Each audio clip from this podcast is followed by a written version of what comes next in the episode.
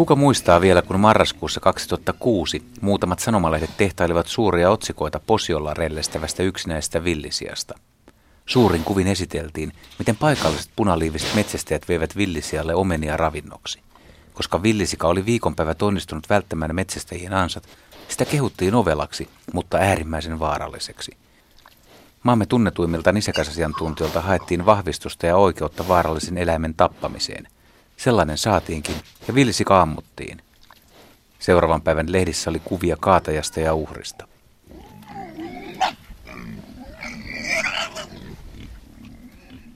Kieltämättä suuri villisika on jyhkeä vastus, kun liki kaksi metriä pitkä, parhaimmillaan lähes 300 kiloa painava köntys vauhtiin, niin kovempaakin poikaa alkaa hirvittää. Villisika pystyy hetkittäin pinkomaan 70 kilometrin tuntivauhtia, ja jos tanakoilla torahampailla varustettu karju täräyttää ulkoilijan kylkeen, huonosti käy, ja nimenomaan ulkoilijalle. Mutta onko jossain tapahtunut niin?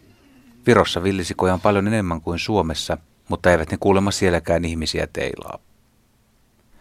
Olen pari kertaa Viron retkellä päässyt näkemään villisikoja, mutta Suomessa en ole lajia havainnut.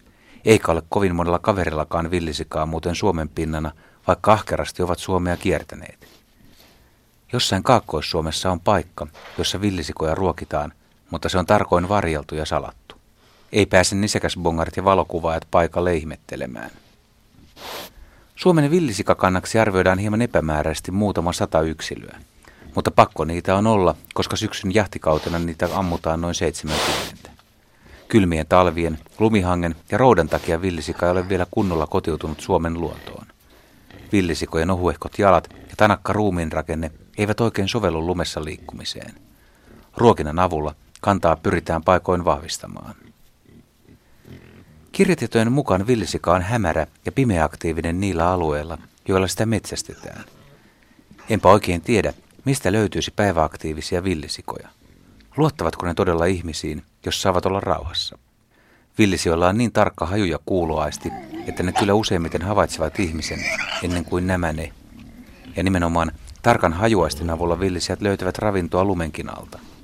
Sikojen ruokalista on monipuolinen. Kasvikset, marjat, pähkinät, hedelmät, juuret, sienet, siemenet, etanat, pikkunisekkäät ja haaskatkin kelpaavat.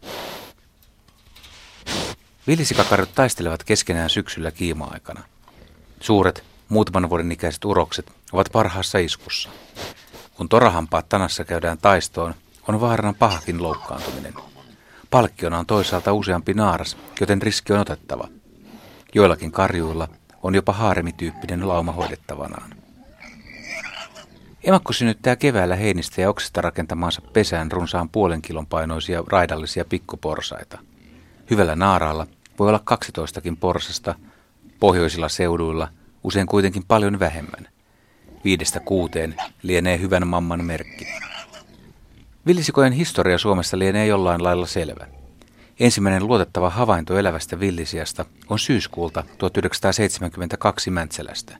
Tuo havaintohetki jäi lyhyeksi, sillä yksinäinen uros jäi auton alle. Sen jälkeen villisikoja on vaeltanut maahamme Karjalan kannaksen kautta.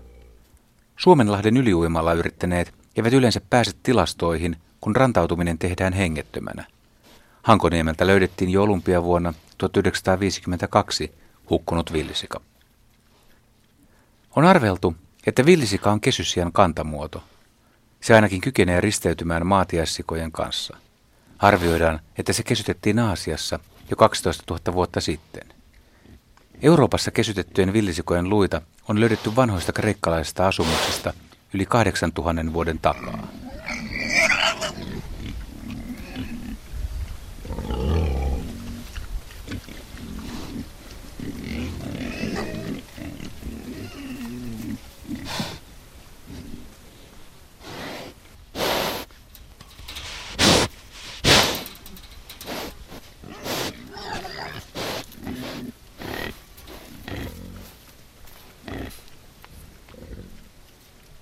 Mm-hmm.